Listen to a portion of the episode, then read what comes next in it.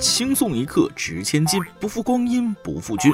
欢迎来到轻松一刻语音版，每天收听都包开心呢。另外，咱们轻松一刻 QQ 粉丝群，欢迎各位亲人入驻。QQ 群号为五九八六零幺六五九，群号为五九八六零幺六五九，欢迎各位听众网友来群里玩耍。在这里有一群志同道合的朋友，每天叨叨个没完。群主小编包姐啊，准时直播干饭，性感女管理不定期组队一起打游戏，还可以直接走小编后门点歌哦。来吧，加入我们吧！QQ 群号为五九八六零幺六五九，我们等你来哦。之前有个段子啊，讲的是说话的艺术，告诉人们换一种说话的方式，就会显得你情商很高。比如说，把谢谢改成谢谢你，把随便改成听你的，把我不会改成我不会，但是我可以学，把听明白了吗改成我说明白了吗，把我尽量改成我全力以赴。如果你对象问你会不会出轨，你可千万别说我不会，但是我可以学。更别说是我教的呀！眼瞅着过年了，我不讲段子，整点实际的。面对亲朋好友的疑问，高情商的人都是这么说的：长辈问，哎，准备啥时候要孩子呀？低情商的说，啊，暂时没这打算。而高情商的会说，这不等着您投胎呢吗？朋友问，挣多少钱啊？啊，一万出头吧。那物价那么高，能够生活吗？低情商的说，哎，勉强够吧。而高情商的会说：“哟，这一万多还不够生活，怎么的？您是住 ICU 啊？”各位听众网友，大家好，我是在为回家过年积极备战的主持人大波。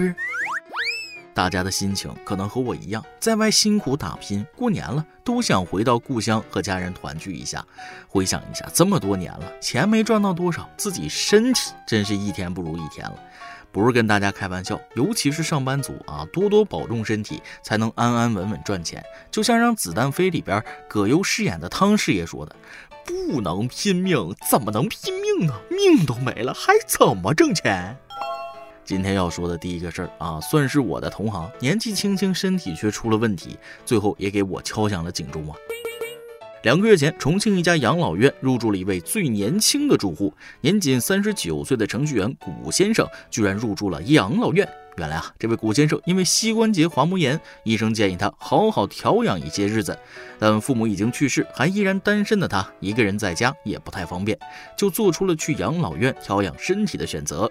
来到养老院之后，古先生早上六点起床，晚上九点睡觉，每天晒晒太阳，锻炼下身体，和婆婆爷爷们一起追剧、摆龙门阵。平时还会给老人们普及互联网知识，解决他们遇到的一些问题，在养老院特别受欢迎。奶奶眼中的小鲜肉啊，那能不受欢迎吗？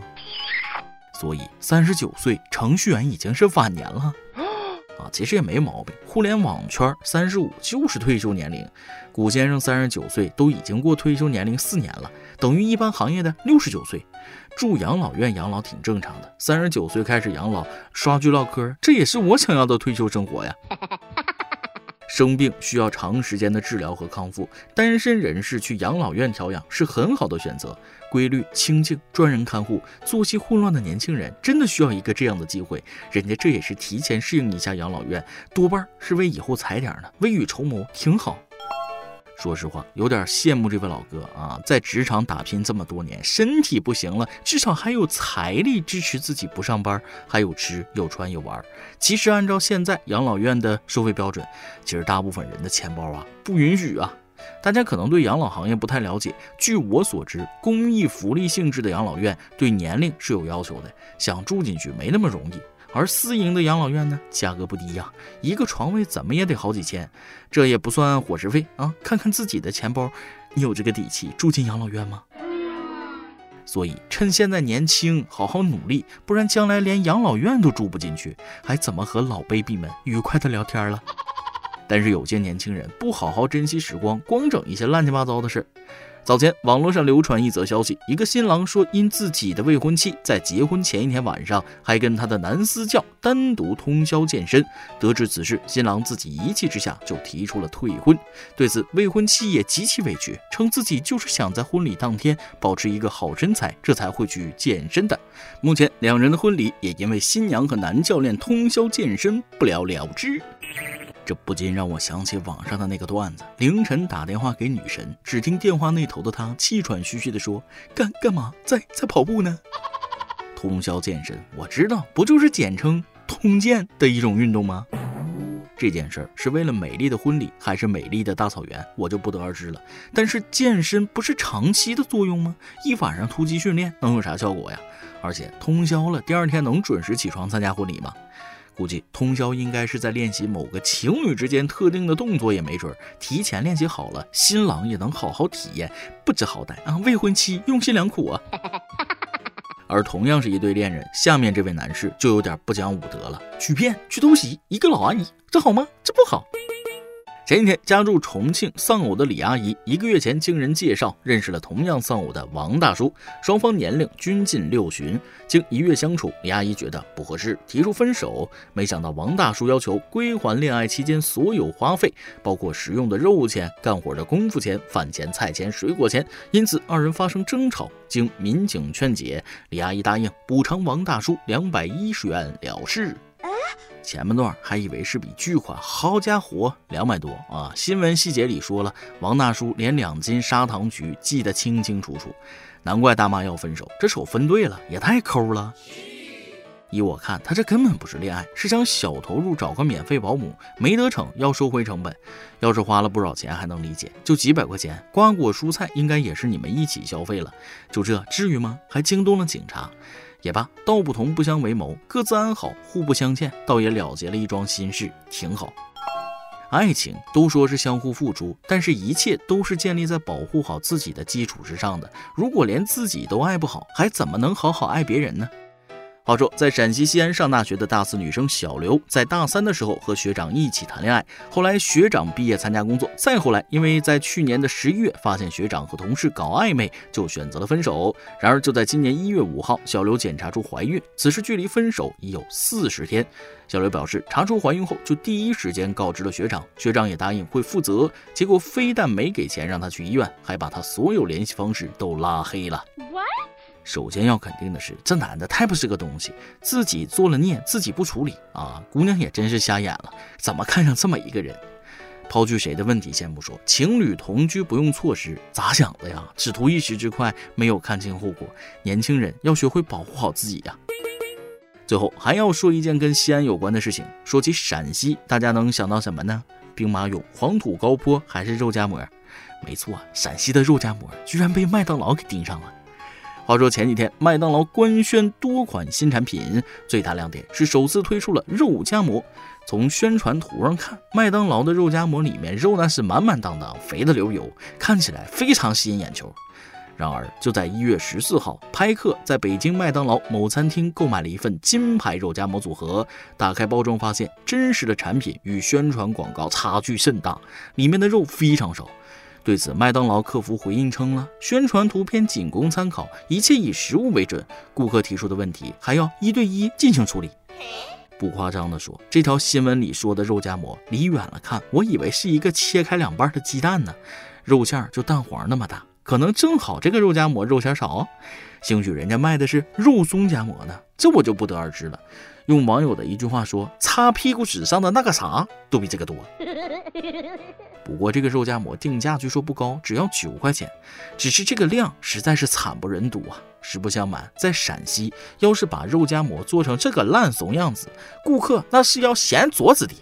这个肉夹馍要是开在西安啊，保守估计活不过一中午。我个人觉着吧，这真不是贵不贵啊，钱不钱的问题。要说你们搞个咖啡呀、热肉啊什么，中国老百姓也不懂，还能凑合。整肉夹馍不合适吧？在中国本地做中国食物还能做成这样，那以为我们傻吗？这就跟美国快餐店去四川开火锅还是素食的那种，那不翻车都怪了。给你们提个小小的建议啊，还不如痛快点，定价二十，肉夹子和宣传图一样，满满登登的，没人挑你毛病。当然了，我只是建议啊。本人是陕西潼关肉夹馍的坚实守护者，我永远爱潼关肉夹馍。好了，下面是段子环节，再来几段。有一天我在商场啊，突然闹肚子，找到了厕所，刚使上劲儿，发现没带纸，那厕所也没纸啊，身上只有一个钱包，包里只有名片和钱。最后经过一番选择，我决定用名片解决。事后吧，我就得出了两条人生真谛。嗯，第一个是人际关系在关键的时刻真能救你一命啊。第二个是还是钱好用。我对象问我，亲爱的，如果这个世界上就剩下我跟王者荣耀了，你选哪个呢？我果断回答啊，那肯定选你了，亲爱的，我最爱你了。其实内心在想，哎妈，幸亏老子机智，王者荣耀是五个人的游戏，就我还玩个毛线。今天一个哥们儿问我，你知道无能为力是什么感觉吗？哎呀，我一愣，问什么感觉呢？他就来了句，啊，就是当你牙缝里塞着东西，你的舌头明知道在哪里啊，而你的手却抠不出来。瞬间，我给他默默点了个赞。一首歌的时间，今天点歌的人有点特别，她是一名初中女生。QQ 网友小然说了。轻松一刻陪伴了我很长时间，也感谢主播大波，还有背后的工作人员辛苦努力的付出。我在这里说一句辛苦了。我也希望自己能考上一个好的高中，自己也在很努力的学习。希望以后父母能尊重我的意见，而不是为我自己铺好了以后的路。我的路，我想自己去完成，自己去实现。最后，愿轻松一刻越办越好。我想点一首刘大壮的《忘不了的是你》。大家可能不知道啊，其实学生群体也占咱们轻松一刻全体听众网友很大一部分的。很多人就私信跟我说，一边听轻松一刻一边刷题，那就特别来劲。还有住校的同学每天晚上听轻松一刻助眠。借着这次机会，先跟全体同学们说一句，还是要好好学习呀。就像这位同学说的一样，只有努力才有机会选择自己的道路，即便是走父母给铺好的路，打铁也需自身硬啊，自己也得长本，是不是？行了，反正好好学习那是没错的，加油吧，后浪们！以上就是今天的网易轻松一刻，有电台主播讲当地原汁原味的方言，不轻松一刻，并在网易和地方电台同步播出吗？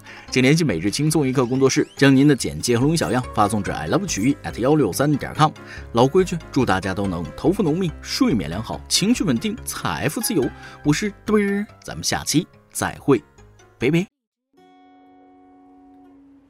故事的段落总是一个人难过，读完的小说总是一个人脆弱。当孤单被识破，我还有什么呢？当一切结束了，却如